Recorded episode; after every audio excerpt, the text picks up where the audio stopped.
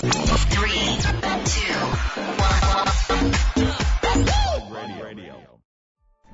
時刻は午後9時を回りました岡山のシティ FM レディオモモと雑誌プラグによるタイアップ番組プラグレディオパーソナリティの雑誌プラグ編集長山本と編集部の原田さやかです。こんばんは。こんばんはさて今日は何の日でしたかね、ずらっと出てますね、そこに。えー、ウィキペディアいうのがね手元にありますからね。ウィキペディアが。1月20日は何の日だったか。はい、えーはい。体感ですね。大きく寒いで、はい。えーね、太陽がねあのなんとかの時でね。いやいや読も 読めないんですよ、ね。えーまあ、とにかく一番寒い日。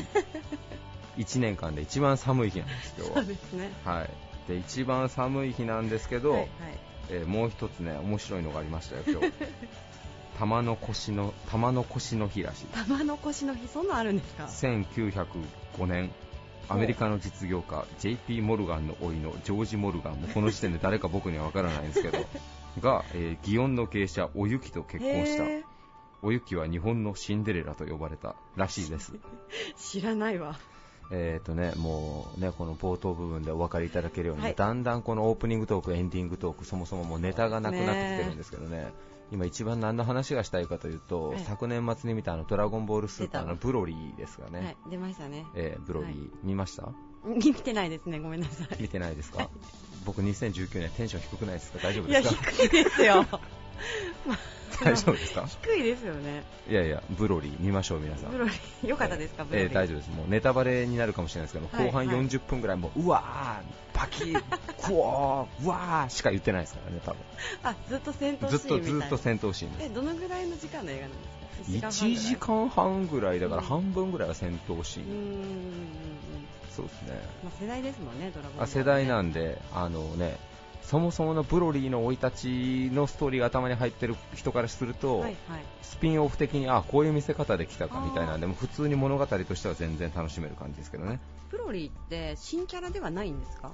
ダメだなもう。いやもう本当ダメ。すいません。ダメですよ。そんな脱力ブロリーだっってもう過去ドラゴンボールの映画に3回ぐらい出てきてますよ、え、そんなに、うん、3回大ボスブロリー版でありますからね。え、フリーザとかそのくらいのレベルの？あのねそれは本編。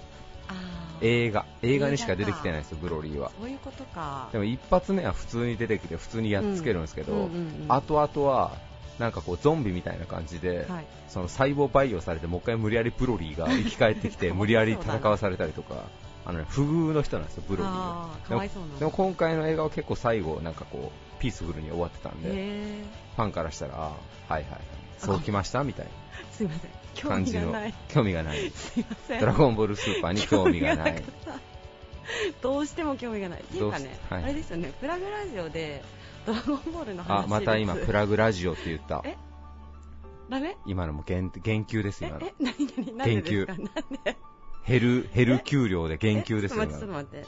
正しくは？プラグラディオですよ プラグラジオ言ったらダメなんですこれ。これ大事。じゃあ、ダメなんですか？だって僕らの放送局の名前は？レディオモモ。でしょ？はい。レディオって言ってるでしょ、うんうんうん。ラジオじゃないんですよ。わかりました。レディオなんですよ。はい。言及？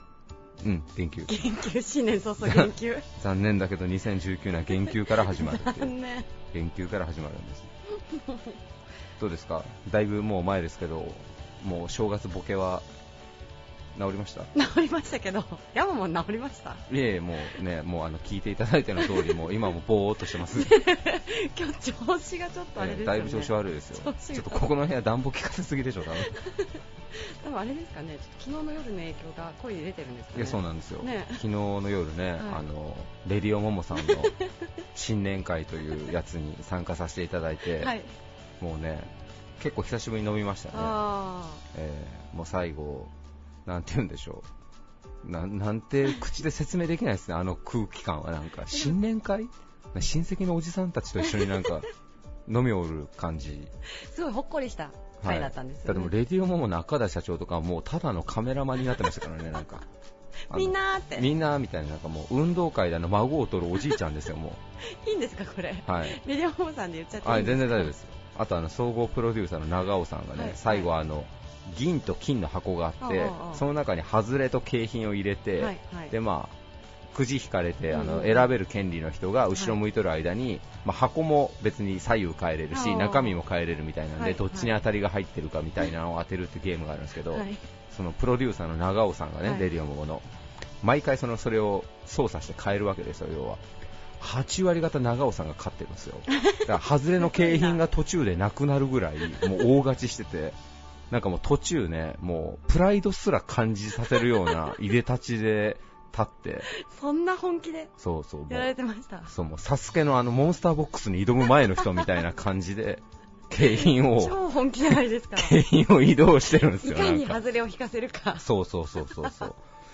レディオモモの社員さんたち、年末ずっとこれの会議しようたんじゃねえかっていうぐらい、だいぶ、だいぶ練られてましたからね、新年会が。いいなぁ楽しそうな回だなぁはい、あのレディオモモの皆さんとリスナーの皆さん、2019年も改めましてよろしくお願いします。よろしくお願いはい、ということでいきましょうか。はいえー続いては岡山地元リーダーたちの思考を探るバリアスリーダーのコーナーです。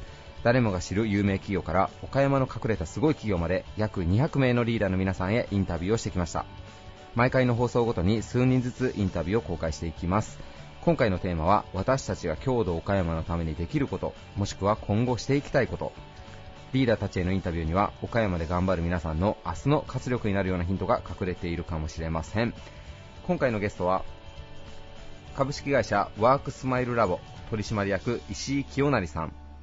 株式会社 OU システム代表取締役社長南関拓也さん。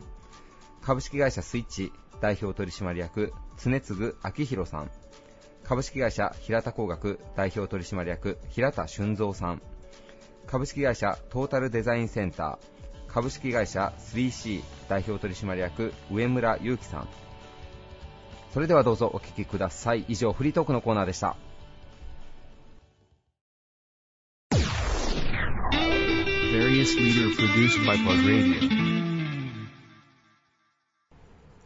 昨年9月社名を石井事務機センターからワークスマイルラボへ変更。働くに笑顔を理念にワークスタイルの創造提案を行う企業。株式会社ワークスマイルラボ取締役の石井清成さんです。よろしくお願いします。よろしくお願いします。お願いします、えー今回のテーマがですね私たちが郷土岡山のためにできることというテーマなんですけれどもこちらについて石井さん今日はお答えを教えてください。はい。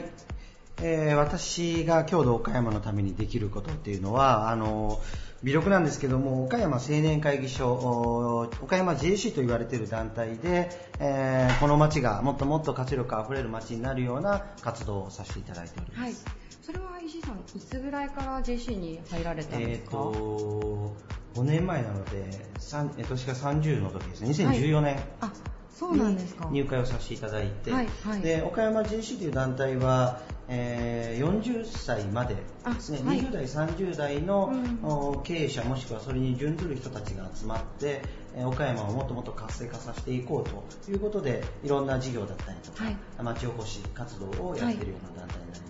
そうですね。あの JC さんといえばあのプラグでもあの石井さんにもご登場いただいてるんですけれども、本当にこう岡山の地域振興とずっとこう密接につながってはい。活動し続けてきてくださってると思うんですけれども、はい。石井さん主にどういったこう内容を JC では担われていらっしゃるんですか？はい、えージェシーの中にもいろんな役割がありまして例えば有名な町づくり事業でいくとウラジャですね、ウラジャの運営だったりとかあとはもともとウラジャを最初に始めたのも JC が小さく始めて、そこから今あー25年の時を経て大きな祭りになっていったと。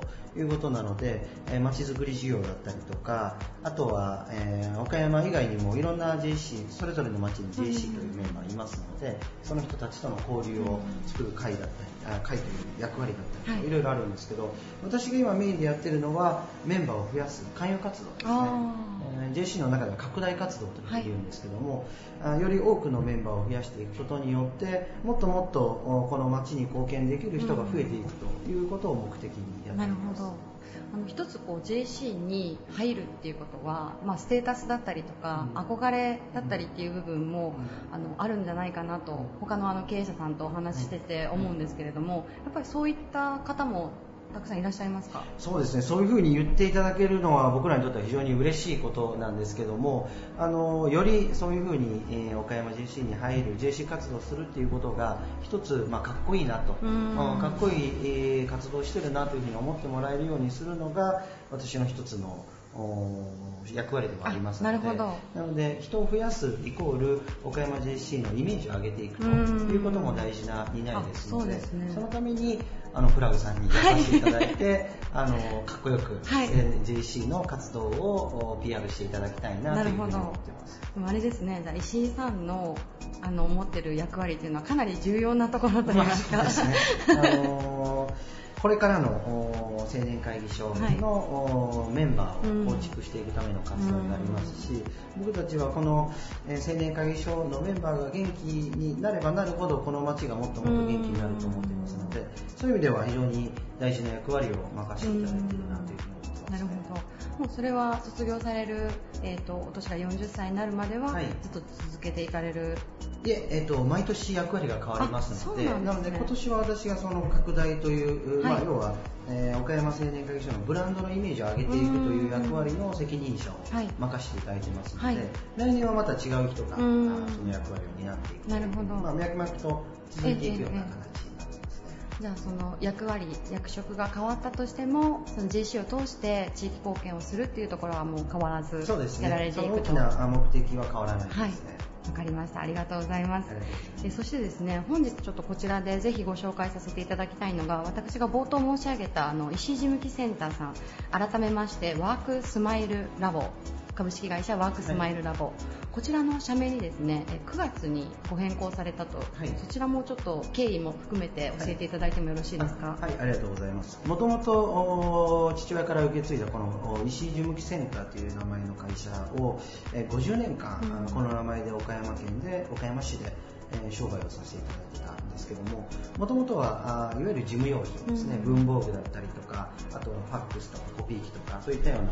あいわゆるう一般的に言われている事務機器というものを販売する会社で、石井事務機センターということで長い間可愛がっていただいてたんですけども、えー代が私の兄に変わった4年前から、えー事務用品、事務機器を販売するのではなくて、えーお客様にまあワークスタイルを創造、提案できる会社に変わっていこうということで、えー自分たちを、えー事務用品の営業マンではなくて、ワークスタイルを提案するはい。仕事を僕たちはしているというマインドに変更していく活動をしておりましたので、そういったこともあって、えー社名を思い切って、えー変えていこうと。うん。いうことで、まあ、ワーク、働くにスマイルが経営理念に関する、まあ、笑顔ですね、はい。であとはラボというのはラボラトリーで研究所という意味がありますので、えーそのお名前をつけ、えーくっつけてワークスマイルラボという名前に変えようというふうになりました。よくあの皆さんも多分お聞きしたことがあるものよりこと。そう そういったところに、はいこう今シフトされていってて、はいそこにこう見合ったといいますか即した社名に変更されるということですよね。はいあの取り組まれていることでですねあのワークスタイルイノベーションという言葉がすごく印象的だったんですけれども、はいもう働き方自体をこう新しく提案していこうっていう思いが込められてるんでしょうか？はい、そうですね。あのー私たちが今あー一番力を入れている働き方にですね、テレワーク、はい在宅ワークといったような働き方ですね。はいい、わゆるオフィスに来なくても仕事ができる時代が今来てますよと。これはまあ IT ツールだったりとか、いろんな通信機器を使うことによって、オフィスに来なくてもオフィスと同じような仕事ができるうん状況にありますので、今まではオフィス作りをしてたんですけども、うんこれからはオフィスなくても仕事ができますよといったような働く場所ごと変えてしまおうというようなイノベーションを起こそうということを今やってます。なんか今こうパッと思い立ったのがあのボスの CM あのクラフトボスの CM です。ねああいうこうちょっと新しい風をですねすね。あのいこう会社を通してご提案されていくというような形でですかね。はい。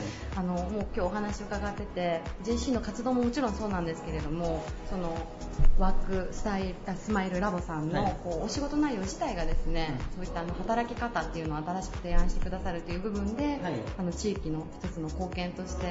あのずっとやっていってくださるのかなと思いました。そうですね、はい。ありがとうございます。あの我々は中小企業のお客様がもっともっと活性化していけば岡山はもちろん、うん。日本方ももっと元気になるというふうに思っていますので、えー中小企業の新しい働き方を提案できる会社にこれからもなっていきたいなるほど。ありがとうございます。えーリスナーの皆さん、ぜひですね、新しく生まれ変わったワークスマイルラボさん、これからの活動に注目していていただけたらと思います。えー本日のゲストは、株式会社ワークスマイルラボ取締役営業本部長の石井清成さんでした。ありがとうございました。ありがとうございました。Various leader produced by Plug Radio. 中四国エリアの様々な業界へ社内効率化を提案する IT ソリューションカンパニー岡山のキュレーションメディアサマクル岡山も運営されている株式会社 OU システム代表取締役社長の南関拓也さんです。よろしくお願いします。よろしくお願いします。お。願いします、はい。えー社長今回のテーマが、はい。私たちが郷土岡山のためにできることというテーマなんですけれども、はい。あのもう事業を通してですね、はい。そのあたりはもう貢献があると思ってます。はいはい。ありがとうございますあると思ってます。はい。あの事業と言いますと、はいそれこそそのシステム開発はいをもうずっとやられているということで、そうですね。はい。あの、うちはお客さんの基幹システムって言われる、はい、あの心臓部分といいますか、まあ、請求書の発行したりするようなシステムなんですけど、それをあのお客さんと直で取引させていただいてまして、うんまあ、あの岡山だけじゃなく、まあ、中四国になるんですけど、はい、でまあ、1000社ぐらいと今お付き合いさせていただいておて、ー。あのうちのお客さんの業務の効率化っていうのはうちのシステムでもってはい、やらせていただけてるかなという自負がありますので、まあ、そういった意味ではあの中小企業を盛り上げるようなお仕事に携わらせていただいてるかなとは思ってます。その直接こうやり取りをしてっていうのが、はい。システム会社さんの形態としては珍しいものなんですか？かなり珍しいとあかなり珍しいんですね、はい。はい。ふ普通はどういうあ多いのは、岡山県でいうと、はい。大手さんの、ま、名前で出してんかな。あはい。富士通さんとか、はい。ベネッセさんとか、まあ、はい。そういう大手さんのお仕事をいただいて、うん。そのまあ、下請けといいますか、うん。でこうプログラムの開発だけをして納めるみたいな。あなるほど。大きなシステムの一部分をやられてるとかっていう会社がほとんどなんですよ、はい。でうちはそうではなくて独立系って言われるシステム会社なんですけど、あの自分のところで営業してはい。自分のところで作ってあ納めさせていただいてる。ーもうそれ伺うだけでも、はい。かなりお客様との関係もそうですね。ね密なのかなというイメージが、シシステム会社と言いつつ、はい。営業会社みたいな営業会社。あのかなりお客さんとの関係は密でないとはい。なかなか難しいそうですよね、はい。じゃあお客様その取引先というと、はい。先ほど教えていただいた運送関係、はい。はい。あとは食品関係ですかねそうですね。多いのは運送会社さんが数が一番多くて、はい。あとは食品会社さん、はい。食品卸うん。食品製造、まあ、その他はもう他のいろんな業種建設業もありますし。あ建設業もあるんですね。もう業種でいうともうはいめちゃくちゃたくさんありあますね。そうなんですね。多いのは食品とあれですけどすねんすいません。例えばなんですけども、はい。一つ例を挙げていただくとしたら、い。どういうシステムそのさっき心臓部分をになってるっていうお話でしたけど。えっ、と例えばで言うと、うん、せ請求書の発行、あはい。食品の製造業で言うと,、はい。えっと生産管理ってわかりますかね？あわかります。その生産管理から、もう全部一気通貫で、ええええ。えーどれだけの注文があってうちに在庫がどれだけあってあー。えーどれだけのものを作ってその作る工程も全部システムで管理してで、えー、なんぼ納めてなるほど。それに対していくら請求していくうんうんうん。その一気通貫でやらせてもらってます。じゃあもう本当に心臓部分ですね。それがないとこう管理ができなくなるようなそうとですね。だからころになってるそれが止まると業務が止まってしまうそうのでですよねなるべく止まらさないようには頑張ってるつもりなるほど。んですけそんなにあれですよ。噛まない噛まないって感じにならなくても。大丈夫たまにはご迷惑をおかけしたりすることがあってお客さんに、ありがとうございます。はい。あとはですね、はい。今回ご紹介したかったのが、はい。あのサマクルはい。という、まあその言ってみたら、そのまとめサイト、はい。岡山の情報をひとまとめにまとめる。はいサマクル岡山はい。を運営されていらっしゃるということだったんですけれども、はい。こちらもあの例えば子育てだったりとか、はい。まあ、あの食品だったりとか、はい。あのいろんな各カテゴリーに分かれて、本当にあらゆる情報が載ってるサイトですよね。はい、そうですね。いろんな情報載ってます。これはあのさっきお話聞いたあのスタッフさんがはい。作りたいという、そうですね。うちのあの従業員さんがなんかこう地域に貢献できるというか岡山を全国に発信できるような、うん。そういうサイトを作れたら面白いんじゃないかということでやりたいんです。とはい。言ってきたのでどうぞと。お願いしました頑張ってと。頑張ってと。言って、まあ、作ってもらってなんかあの業務時間外に皆さんでこう力を合わせて作られたっていうことで。あんまり業務時間外っていうのを大きい声で言うとちょっと怒られるかもしれないですけあーなるど。まあでもあの思いがそれだけ詰まってるっていうことですよね。そうです。そうです。もう本当に普段の仕事とは別の時間でうーん。あの有志で集まったメうンバーがシコシコ作ってくれるなるほど。はい、こうかなりの今閲覧数もそうですねあるに20万ビューぐらいあすごいです20ね。万ビュー近く弱ですねへ若干盛りましたけどー 大丈夫です。はい約20万約ですね20。万四捨五入したら20万ですなるほど。十分です。十分です正しい情報でした。はいじゃあこちらはその、まあ、いろんな人が投稿できるような形になってる。はい自由に投稿してもらって、はいその投稿していただいた記事がのビュー数が伸びたらその人にもあのうちの方から何本かあまあまあ本当知れてるんですけど、あはい。謝礼が謝礼が出るような形へですえね。じゃあお互いにすごくいいですね。はい、でプラスアルファこう見てもらえる人が、はいい、ろんなお買い物情報がサマフルで分かるよっていううん状況になればいいなと思って。やらせてもらってますけど。もうその岡山県内の人ももちろん見てそうですね。動かれる人もいらっしゃるでしょうし、それこそ県外の方は。県外の方もぜひ見ていただいてうん。みんなに見ていただけたら嬉しいです。そうですね、はい。ぜひちょっとこちらのサマクル、はい。皆さんチェックしてみてください。よろしくお願いします。ありがとうございます、はい。本日のゲストは株式会社 OU システム代表取締役社長の南関拓也さんでした。ありがとうございました。ありがとうございました Various leader produced by Plug Radio. ホームページ作成、ネットショップ、開業、運営支援などを手掛けるウェブサイト制作会社岡山市北区山木町にコワーキングスペースシンクキャンプを新設株式会社スイッチ代表取締役の常次明宏さんですどうぞよろしくお願いしますよろしくお願いします。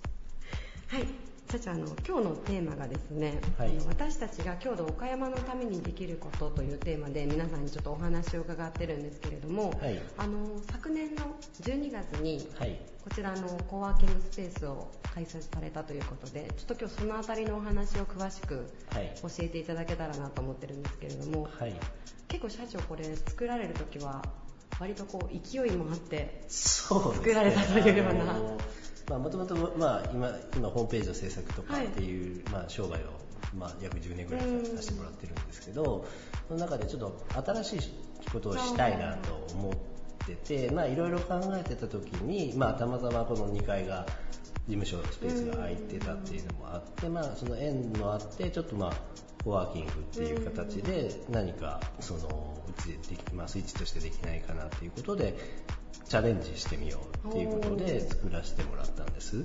私も今日初めて伺ったんですけど、はい。めちゃくちゃおしゃれですよね。ありがとうござい さすが社長。しかも社長が全て内観もますそうですね。手掛けられてるあという。の一応もう全部自分で設計から色のまあ設計もされてるんですか？設計、まあ、設計と言えるかわからないですけど、あの、させてもらって、まあ、これ行こうとか、この色で行こうとか、あとその、まあ、壁紙どうするかとか、はい。床これにしようとか、あと、えあの、インテリアの方もはい。自分で選んで、おやらせてもらったんですよ。で、まあ、当然ライトとかも。はいはい。で、最初にあの、決めたのがね、あの、あったでしょ、あの、黄色いソファー。あはい。あの大きい。でかいやつ、はい。あれをまず、あれをまず決めて、ああそこからなんですね。実はね。実はあれをアンティークショップがあのね問問屋町にあるんですよ、はいはいあのロストファウンデーションっていうで見て、あはい。ネットでめっちゃ見てて、はい。これやと。これ これだと思って、はい。でこに決めてただ僕すごいアレルギーがあって これアンティークいけるかなみたいなので、はい。まず行って、はい。現状しに行って、はい。あの匂って そっからあ大丈夫だと これはいけると。いける。俺でも大丈夫だと思って、即お置いといて。そんなもうすぐ買うからって置いといてっていうことから実はあれをベースにあの、まあ、雰囲気も含めて実は全部決めたあっていう、そうなんですね。なんか発想の仕方が面白いですね社長。そうですね。ねそこからなんですね。そうそう。まずあのあのソファーに合う雰囲気を作ろうっていうことで実は決めさせてもらいました。であと基本的なあのインテリアの、えー、と椅子とか机とかっていうのはほとんどあのイオンにあるクラッシュゲートさあはい。んで、まあ、店長とあそうなんだ。あ相談しながら、はい。これこうしたいんだよねと。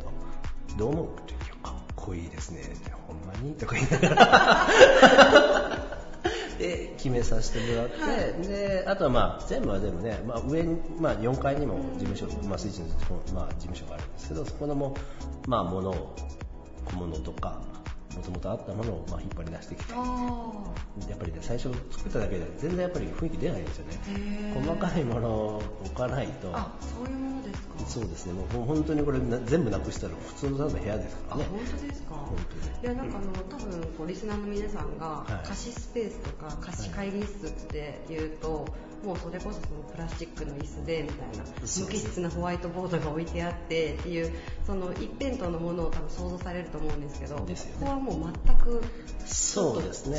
違いますもんね。そうですねもう。それこそ東京青山のカフェみたいなうん感じのねこと言いますよね。あの まあ、たまたまあのあれ925っていうんですかね、あそこの、まあ、なまあ、並木並木？並木。木があるよね。ああはいが、まあ、ちょうど、まあ、2階なんで見えて、でうん。実際にあの窓際の席なんかはね、うん。あの窓、まあ、夜なんかいいですよ、やっぱり。あのライトがピヨッといきながら、確かに。なんか、今都会にいるなみたいな。そんな感じしますよね、うん、っていう雰囲気はありますね。まあ、これたまたまなんだけど。実は あ、こんなんあったんだって思いながら。ちょうどよかったってなったんですね実はそんな感じで。はい、うん作られて今はどんな方がご利用されてるんですか？そうですね、まあ、いろんな方いらっしゃいます。まあ、クリエイまあ、もともとクリエイターをね、結構来てほしいなと。まあ、当然いるんですけど、えっ、とね、まあ、事務所で借りてくれてる人もいますしあとはまあ、ポロッとあの、まあ、あれ多分どういう人なんだろうな、あのまあ、ブロガーの方が、うん。なんか、記事書きたいからとか、あとはまあこう今会議室もあるんですけど、はい。まあなんかちょっとしたセミナー開いていただいたりとか、まあ今あのベンチャー系のちょっと僕イベント手伝ったりするんで、ここ会場になったりするんでそれで知った学生が来たりとか。あ学生さんも利用されるんですね。たまにですけどね。なんかいろんな用途がまあ今確認できてる感じかな。で今日もだからあのどっかの企業さんがはい。研修はいと懇親と、まあなんか、せなんか、計画発表会みたはいいな、はいっていうのを、まあ、あの、開くところで、あそうなんですか。あの、まあ、ご飯も持ち込んで OK なので、おおすごい。そうなんですね。飲食しながら、はい。まあ言ってもね、やっぱりお店ではできないじゃないですか。はいはい。他の人がじゃあそれはうん。数字言ったりしなきゃいけないっていう利用も実はあるん。して、ですね。うん、させてもらってる感じですね。ちなみにあの貸し時間といいますか時間は何時から何時で、一応あの平日とあとはい。土曜日うんで9時半から夜の9時半までおー。超中途半端で 設定なんですけど まああの基本的にあのスイッチの時間に、まあ、スイッチで夜までそんなやってないんですけどはいね、はい。で合わせてはい。事業を決めてる、じゃあ割と汎用性が高いですね。何でも割とできるというかまあ、お仕事する人もいれば、はい。そういうちょっとしたセミナーだったりとかそうですね。まあ、人数割と集まる会議に使ってる方もいらっしゃったりとか。そうですね。そういった使い方も全然できるから、まあ基本的にだからまあ逆にまあ出張とかで来られて、まあ1日いても実際に1日いても一応1200円の上限にしてるんですよ。そんなもんですか。1人だったら。いいでたらまあ頻繁に来てもらってもいいですし実際にねやっぱりカフェで仕事なんかできない。できないですしそれこそ漫画喫茶とかでもね3時間で1200円ぐらいいきますもんね。まあまあ行くでしょ、あまあまあいきますね。うん、だから、まあ、あと電源と w i f i があればなんとでもなりますしね、うん。でどうしてもカフェだとねコーヒーもう一回頼まにゃいけんのかなみたいなことになるじゃないですか。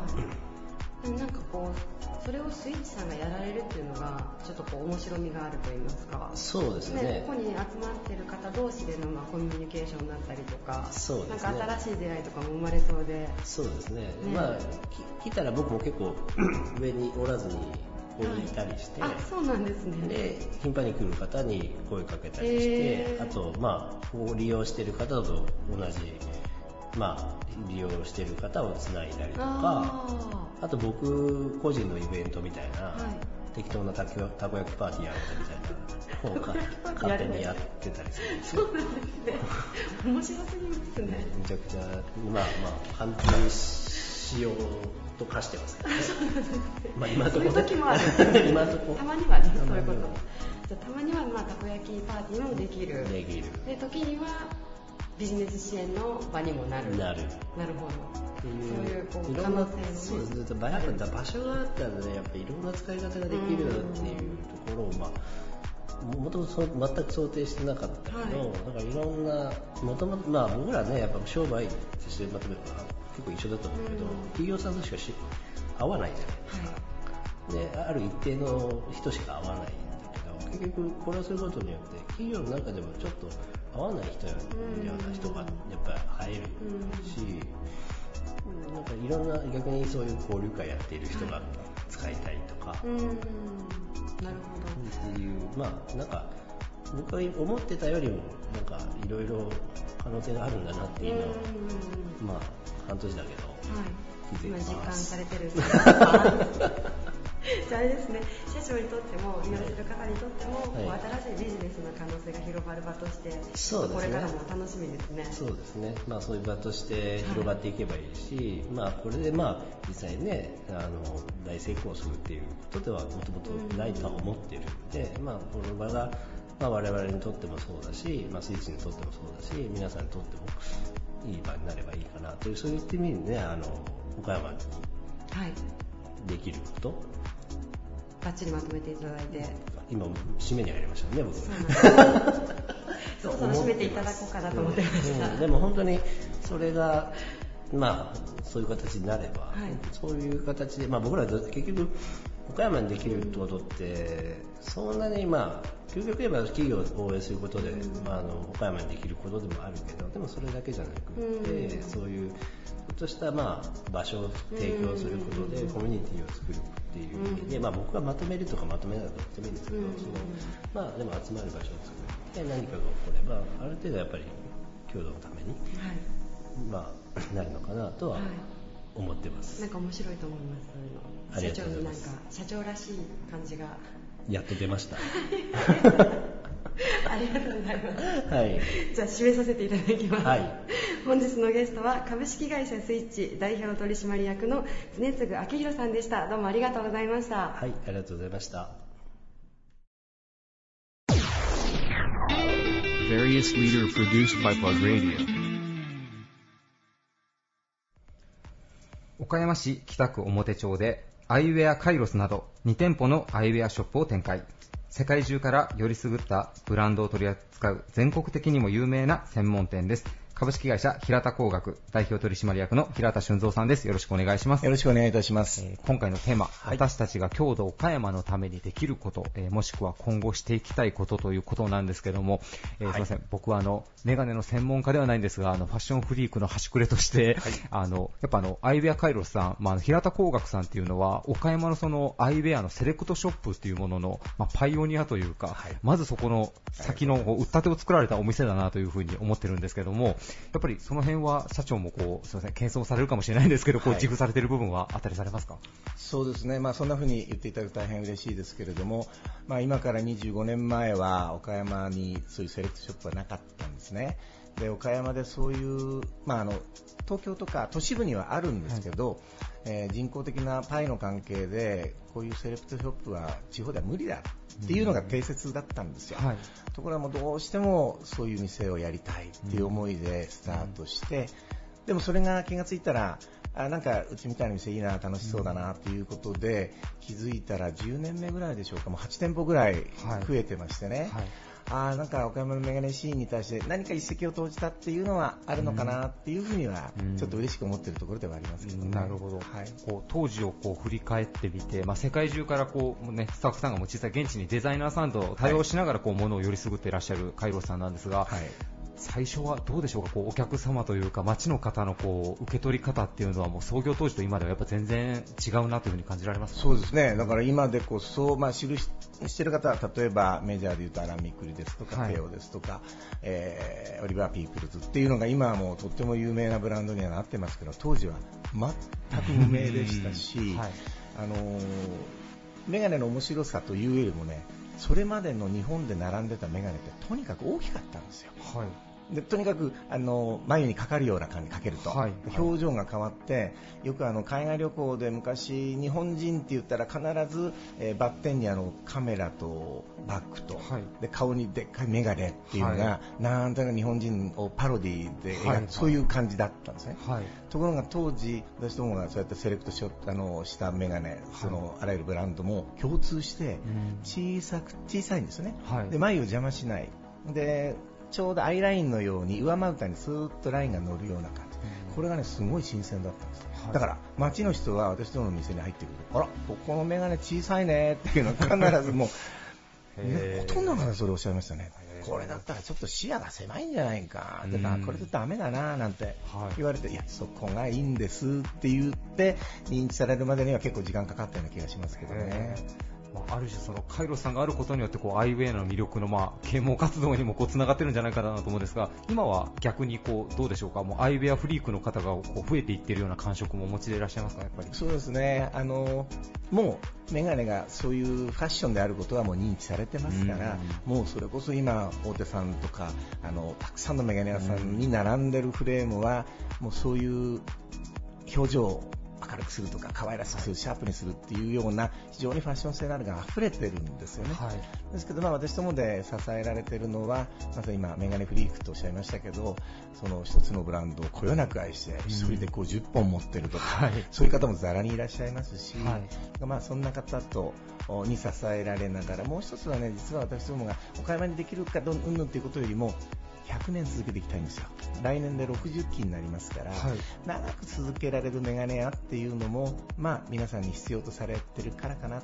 まあ、60年来ると100年も見えてきますから、はい。まずそこも一つの通過点として見ていきたいですから、はい。とにかく長く、長く、長く。ええ地味に長くやっていきたいなというふうには思ってますね。今こう地味にとこうおっしゃられたんですけどあの、まあ、すみませんうちプラグの本誌の方でもこうカイロさん平田工学さんとこうお仕事させていただく中で、まあ、ちょっとだけ業界に足を踏み入れただけでも実はあのカイロさん、まあ、表町にあるメガネ屋さんだっていうのでこうご存知の方はリスナーの方の中にもたくさんいると思うんですけど、はい。実はもうメガネ業界もう日本でも世界でもアイウェアカイロスと言ったら、まあ、ほとんどの方はまあ知ってるぐらいのこう、まあ、ステータスを僕はこう持たれてるお店だっていうのはまあ客観的に見て感じたんですが。どうでしょうこうお客様もそのカイロスさんの業界での立ち位置的なところまでこう分かられている方もやっぱこういらっしゃるんですかねね僕はもっと知っていただきたいなというふうに思ったりもするんですが、うんありがとうございます。まああのーなんて言いますか、えっと、その海外のデザイナーと仲良くなると、当然彼らの口コミというんですかね、そのデザイナーたちの口コミとか、それから、えーメガネ業界の中でも、まあ、岡山といえばっていうことで長くやってるだけなんですけどね、でもそうやって、あのーな風に言われることがあって、一時、まあ今でこそちょっと嬉しかったのが、はい。リンドバーグっていうブランド、これヨーロッパでは大変あの評価高いんですけどね、はい。そのブースに何年か前に取引したって初めて行った時に、え名刺を出してもこっちも片言のもう汗だくで片言で喋ってるような英語なんですけれども、アイワヤカイルスって言ったら知ってるって言うんですよ。その社長がね、ヘンリック・リンドバーグって言うんですけど、はい。えー、嘘だろうと思ったら、あのちゃんとね、ファイルの中にうちのあの雑誌のあの、はいメガネ特集のはい。記事がね、入ってるんですよ。えー。これお前だろうとか言われて、へ えー。しかもパリのあれですよ、あの展示会、白モ展なんですけど、それに確か何度目かですよ、まだまだ僕も新参者なんですけど、そこで知れてるっていうのはちょっと奇跡のように思いましたけどね、まあそんな長くやってれば、そんなメリットもあると。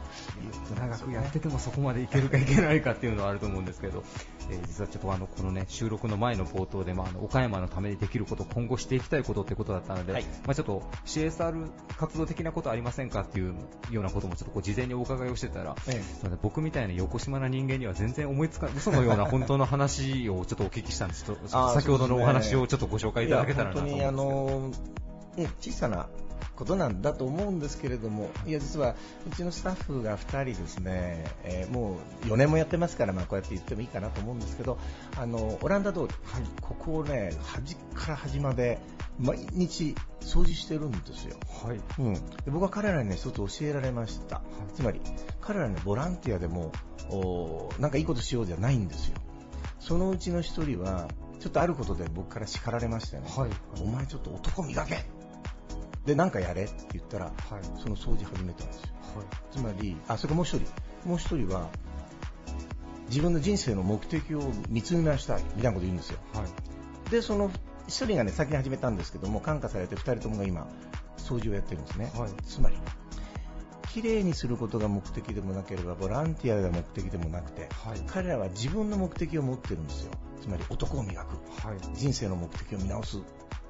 自分のためにやってるんですね、はい。その自分のためにやってることが同時に喜ばれることをやってるんですよ、はい。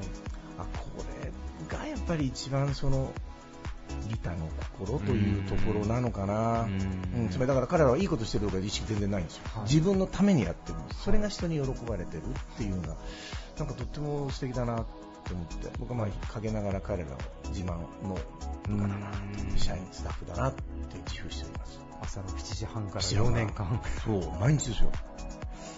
社長だいぶし怒られたんじゃないですか その時にいやーまあまあまあまあ、いろいろありましたけどね。うん、そうそうそう。いやでも本当まっすぐなスタッフさんですねなんまあ、かそそういうことを発想してやり始めてずっと続けてるっていうのがね、うん何より何より立派だなと思いますね。はいその自分のためにっていうところで言うと、まああのね、カイロスさんのスタッフさんの中にはご自分でもう100本以上メガネを持たれてる 方もいらっしゃったりっていうので、ね。まあ、本当にメガネが好きな方が、まあ、自分も楽しんでっていうのでお客様にこう提案されてるっていうのもカイロスさんの魅力なのかもしれないですね。うんそうですね、まあ、彼なんか、まあ、みんなにそれは望んでるんですね、自分がメガネを大好きになって惚れ込んで、じゃないとお客様に、ね、惚れ込んだメガネのプレゼンテーションの力が入らないじゃないかって言うんだけど、もう一人100本以上持ってる彼なんか、まあ、私ども25年ぐらいいるんですけどね、はい。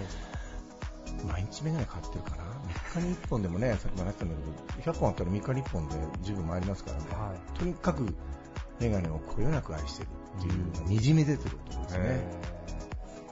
リスナーの皆さんもね、メガネを買われるときには、できればなんかそういう方に提案していただいて、あそういう方から本当に買うっていうのが、ねいや盛り上がりますよ、やっぱり。もう一本のメガネを語らしたら止まらないぐらい語り口を持たれていらっしゃいますもんね、皆さん。はい、はい。ありがとうございます。はい、皆さんぜひもう改めてですが、えー、アイビアカイロスさん、えー、そして49 selected by カイロス、えー、2店舗ぜひ足を運んでいただけたらなというふうに思います。ゲストは株式会社平田光学代表取締役の平田俊三さんでした。ありがとうございました。はい、ありがとうございました。Various leader produced by Plug Radio. 企業のブランディングからグラフィック、ウェブデザインまで広報活動に必要な取り組みを自社一貫体制でサポートするデザイン会社株式会社トータルデザインセンター株式会社 3C 上村祐樹さんです。よろしくお願いします、お願いします。えー実はこの収録の前に、えー上村さんのいろんなお話をお聞きしてたんですけども、はい。ね、上村さんといえば岡山でなんかこう K1 に出てるこうアラブの王族 EXILE っていうような感じのちょっとこう、ね、いろんな要素がごちゃ混ぜになりすぎててちょっとどこをご紹介したらいいかわからない感じなんですけど今ねドバイの方に実はコーヒーショップのオープンに向けて動かれているということで、ねみんなに呆れ呆れられながら、はい、頑張ってます。はい、いやもうただね、あのもうか雰囲気としてはもうね、現地の方よりも現地の方のこう 空気をまとってらっしゃるので、はい、なんかまたそのドバイのコーヒーショップのお話はね、またオープン時期ぐらいにまた改めてお伺いできたらなと思います。お願いします。はい、えー今回のテーマは、えー私たちが郷土岡山のためにできること、えーもしくは今後していきたいことということを、えー皆さんにお聞きしてるんですが、えー上村さん、えーそのデザイン業はい。にもまあちょっと付随はしてる部分はあると思うんですが、はい。えー今あの私の方から、えー上村さんが取り組まれている橋長おじさんと、はいえー仕事の図鑑という活動について、えーできれば今回皆さんにご紹介をいただけたらなと思うんですが、えーまずはこちらの2つの活動、えーとどういった取り組みなのか、えー改めて教えていただいてもいいでしょうか？はいえー、と橋長おじさんはですね、えー岡山県以外も含めまして、まあ全国で、えー児童養護施設で暮らすお子様方に新しいお箸を提供しようという、まあ、企画、あのはい取り組みです。はい。えもうすでに活動されて、もう実際にもう箸の方もこう寄付というか、そうですね。はい。えっと、一応、昨年の2月から、えー活動を開始させていただきまして、今現在、全国の73店舗、まあ、百貨店さんを中心として73店舗でその下、えー対象商品を発売させてもらっています。でえっと今、全部で、えー6000数百前の寄付を一応させてもらいました。はい。数千えなぜそのお箸というものにこう着目されたんですか？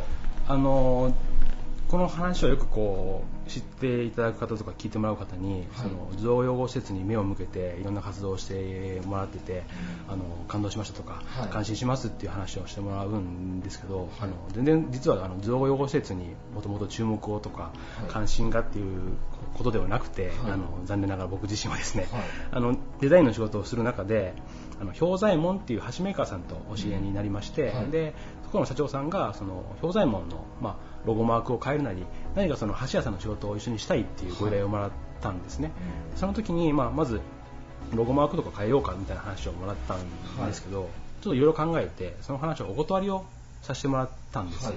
まあその理由がその業界4位の箸業界4位のもうトップメーカーの氷左衛門さんっていうのをしてながら僕存じ上げてなくてはい。で実は1位も10位も知らないんですね。多分皆さんも箸のメーカーって分かんないと思うんですよ、うん。百貨店の6階7階で売ってるなとかうんっていうイメージはあるんですけど、箸ブランドっていうのを実は皆さん知らなくて。はい。でその知らないブランドのロゴマークをそのね、うん万円、うん十万円うちに割いてもらって変えたところで、あんまり効果がないので、うん。その効果のないことに対してその対価をもらってもですね、あんまりこう、はい。お互いいい関係には続かないので、ではい。お断りをしたしたんですよ。はい。するとその、面白いと。うん仕事出すって言ってるのに断るのが面白いと。はいじゃあその、あなたのおっしゃる通り、誰も知らない箸メーカー、誰も知らない箸業界が何かこう、できることがあれば、なんかこう、一緒にしたいねっていう話をいただいて、はいそれからその、箸って誰が買うんだろうとか、うんどこに売ってるんだろうとか、っていうのをこう考えたのが1年半とか2年ぐらい前ですね。で、その中で、たまたま、箸持ってない人っているのかなっていうところが気になりだして、なるほどなるほど。で、えーっと自分の勝手なイメージで、えーもう偏見でですね、児童養護施設の子供たちはお箸持ってないだろうというところから児童養護施設に関心が出てきて、えー関係を持っていろいろ調べていったらですねお箸は持ってるんですけどやっぱりあの長さが短いとか昔キティちゃんだったんだろうななみたいなはいはい。ほぼあのあの塗装が剥げてるお箸を使ってるとかっていう現状があって、でやっぱり僕ら大人でもその新しいお茶碗とか新しいお箸で食べるご飯って美味しいじゃないですか、でその部分を何かもう箸屋箸屋さんと組めば改善できるかなっていうふうに。で結果その取り組みをすることでロゴマーク変えるよりも氷左衛門っていうメーカーが世の中に少しでも知ってもらえたら、トータルデザインセンターにうん十万払ってロゴマーク変えるよりは、寄付活動をして、えーお金を使った方が氷左衛門自体の PR にもなるし、はい。かたやその、うん、新しい箸をもらって笑顔でご飯を食べるお子様も出てきますし、はい。まあ、いい循環が生まれるかなと思って考え出したっていうなるほ企画ですね。ど。寄付活動とか社会貢献意識が先に立つんではなくてあくまで最初はプロモーションのやり方としてこう考えてそんな僕はもう大した人間じゃないのでうん社会貢献活動をしたいとかいうことではなくてですね何かこう知っている中でいろいろとただやっぱりこう動くと、あのーそこにこう関係を持ってくるとやっぱり、えー言葉はあれですけど情も出てきますし、はいはい。喜んでいただく顔を見て見るともっとこんなことをしたいっていうふうに出てきますし、だからきっかけはそのきっかけですけど今はなんかもうどっぷり今、えー岡山だけでなくて日本で600施設はい児童養護施設があって、はい。実は3万人も生活してるんですね。で片や少子高齢化ではい。子供が大事だ、うん。この子供は国の宝だって言っててでもそこに3万人の子供がいるので、でやっぱり彼らと知り合ううちに本当に箸と届けると喜んでくれますし、はい。昨年の年末にですねクリスマスカードをもらったんですよ、はい。ですごい手作りのクリスマスカードとクリスマスプレゼントを送っで僕嬉しくて、えーお礼を言いに行ったら、逆にその施設の先生にお礼を言われまして、はい。その子供がクリスマスカードを送りたいっていう人になってくれてありがとうっていうことを言われてましてうん。結局なかなか難しくて今って児童養護施設に暮らしている子供の8割から9割が児童虐待が理由でも引き離してそこで、はい。あの隠しているっていう状況なので、なかなかその実の親からも愛情を注がれずに育った子供たちなので、クリスマスカードを誰かに送りたいっていうタイミングがないらしいんですよね。で、先生曰くそんな子供たちが橋永おじさんにカードを送りたいっていうのは、すごい先生に感謝されて、はい。だから箸を送ることしか僕らできないんですけど、それで何かそのそういうふうなこう違うことが生まれるんであれば、うんもっとやっぱりいろいろことしたいっていうふうになってくるので、だまあただただ僕らは箸を送るしかできませんけど、まあ、この橋永おじさんを知ってくれて、またこう僕らみたいに何かしたい何かしたいっていう人が生まれてくれば、はいなんかそれはそれで楽しいかなと思って、なるほど。今少しずつですけど一生懸命頑張ってます。ありがとうございます。えーそしてじゃあもう一つの、はい。えっとお仕事図鑑という、はい。えープロジェクトの方についてもご紹介いただいてもいいですか？はい、あの本当に、えっと、橋永おじさんがそれこそ全部きっかけなんですけど、あのもともと岡山県の弁護士会の中に児童養護施設さんに対して何か支援をしていこうという部会がありまして、でこの仕事の、えっと橋永おじさんの活動をする中である施設の園長先生からのご紹介でその弁護士の先生方に一回その橋永おじさんの取り組みの話を、はい。えーまあ、してほしいというご縁をいただきまして。で、えーとまあ、お話を少しも講演のようなあの形式でさせてもらいました。でその時にその、まあ、当時、えー橋永おじさんで やってる僕らと同じような志で児童養護施設に何何何かしたいなっていうふうに集まってる弁護士の先生方あのがいらっしゃいまして。はい。で、えーその先生方と、じゃあもう一歩、あの橋永さんとはまた別にうん。何かをしたいですねっていう話の中で、もともと知り合い、僕がお知り合いになる前に、先生方が動いてたのが、えーまあ、当然あの、地方自治体、国の方からの補助金支援で、義務教育はきちっと受け入れるだけのお金は各お子さんには来てるんですけど、はい。結局さっきの話と重複してその児童虐待を受けてその後施設に入ってますので施設に来た時点で学力は追いついてないんです結局きちっと、えー宿題の面倒を見てる親であれば虐待しませんし、明日の学校の準備を子供と一緒にきちっとしてあげてる環境であればそういう状況ではないので、小1、小4、小6、まあ、年齢は様々ですけど施設に来た時点で周りの生徒よりは確実に学力がちょっと劣ってるのが残念ながら多いんですね。はい。はい。で、その生徒さんが中学、高校考えたときに、やっぱり塾の費用がいるよねと。はい。その学力を追いつくための。はいで、その塾の費用っていうのは、今現状ないので、はい。そういった部分を問題視して、注目して、弁護士の先生方が動いてますっていう話を受けたんです。はいで、素晴らしいことやなと、なるほどなと、僕も知らなかったなと思ったんですけど、うん、なかなかその、勉強をするって言ってもですね、自分もあんまり勉強好きなタイプじゃなかったので、何かその、目的がないとはい。勉強ってできないと思うんですよ。今僕全然さっきのあの冒頭の話でドバイっていう話がありましたけど、はい。ドバイは一応英語でコミュニケーションを取るんですね、うん。僕も全然一応あの形式上は大学まで出てるんですけどほとんど英語喋れなくて。形式上はね。形式上は一応。履歴書上ははい。卒業してるんですけどもう本当に格好ばっかりで英語喋れなくて。で今中東に行っててもっと英語でコミュニケーションを取れたら自分の言いたいことが言えるようになるとか、うんで今少しずつ英語を勉強してるんですはいけど、やっぱりこう目的があって目標があって勉強っていうのは伴うので、はい。でやっぱ目的がないとうダメよねはいという話を、えー彼らとあとはあの岡山県の園長先生方とした時にあのある施設の先生方から聞いた話が、ん。はい。施設で暮らすお子さん方方の将来の夢が施設の先生に。なりたいって言うんですよって。でそれが当然のことでやっぱり僕今娘がいますけど子供を生まれて一番に言うのがお母さんになりたい。自分の母親に憧れて。で保育園幼稚園に行き出すと保育士さんになりたい。で週末じゃあカフェに行ってって言うとカフェ店員さんいいな。はいはい。花屋に行くと花屋さん可愛いな、はい。洋服買いに行くと洋服のお姉さん可愛いな、うん。その経験がない彼らは虐待を受けてちょっと悲しい辛い思いをして施設に来て初めて良くしてもらった。ら、は施設の先生に憧れてなりたい、それは素晴らしい夢なんですけどすごく視野が狭くてなるほど。そこしか知らないから、はい。でその状況で塾の費用、うん。進学の費用って言ってもすごく狭いんですね、うん。でだったらあのキッザニアには、はい。行くお金はないですけど、はい。岡山にもいろんな企業さん、素晴らしい企業さんいらっしゃるので、いろんな企業さんに協力していただいて、はい。彼らに仕事を体験する経験する場を与えてもらえて、でその橋中と一緒で若干ただのジョークなんですけど、仕事ワークを知ることで私事仕事を知るっていう、自分の心の中に仕事を知ることで自分の図鑑を作っていって、はい。でこれになりたいと思った時にじゃあ塾に行くのかどうなのかっていうその先がまた見えてくるかなと思ってですね、でだから子供たちに岡山の企業さんに協力してもらって仕事を体験してもらって夢を持つきっかけを作れたらっていうことで、えー、と仕事の図鑑っていうそのプロジェクトを弁護士の先生方とまた新しくこの4月から立ち上げさせてもらって今活動してます。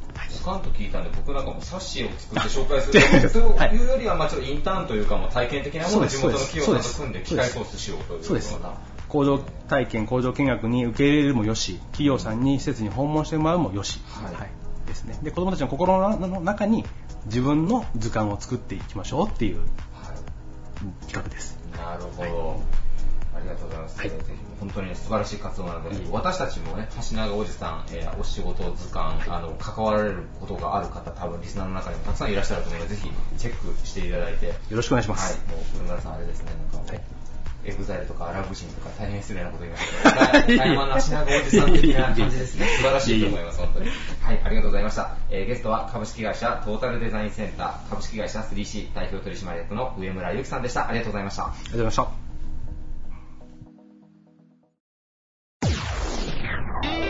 Various leader produced by Plug Radio. 超バリアスリーダーのコーナーでした、えー番組終了後にはポッドキャストでも番組を配信しております。聞き逃された方はぜひポッドキャストの方で番組を探してみてください。プラグの Facebook や Twitter などでも配信状況をお知らせしてまいりますのでこちらもぜひチェックをよろしくお願いします。ということで、えー改めまして1月の20日20日、えーこの日はですね、はい。先ほどあのね、僕たちの辞書、えーウィキペディアで調べたところによるとですね はい。あの20日正月という20日正月。はい、1月20日のことを指しておりましてですね、はい、はい。えーこの日は正月の終わりとなる節目の日とする土地が多いとへえ。つまりはあの正月の祝い納めとして、ああ。えーね、この日を祝ってはい仕事を休む日であったらしいです、もともとはえ、20日まで？20日まであ20日までじゃなくて20日をあ、20日を休む。三が日終わってはははは1月の20日も20日正月っていうので昔は。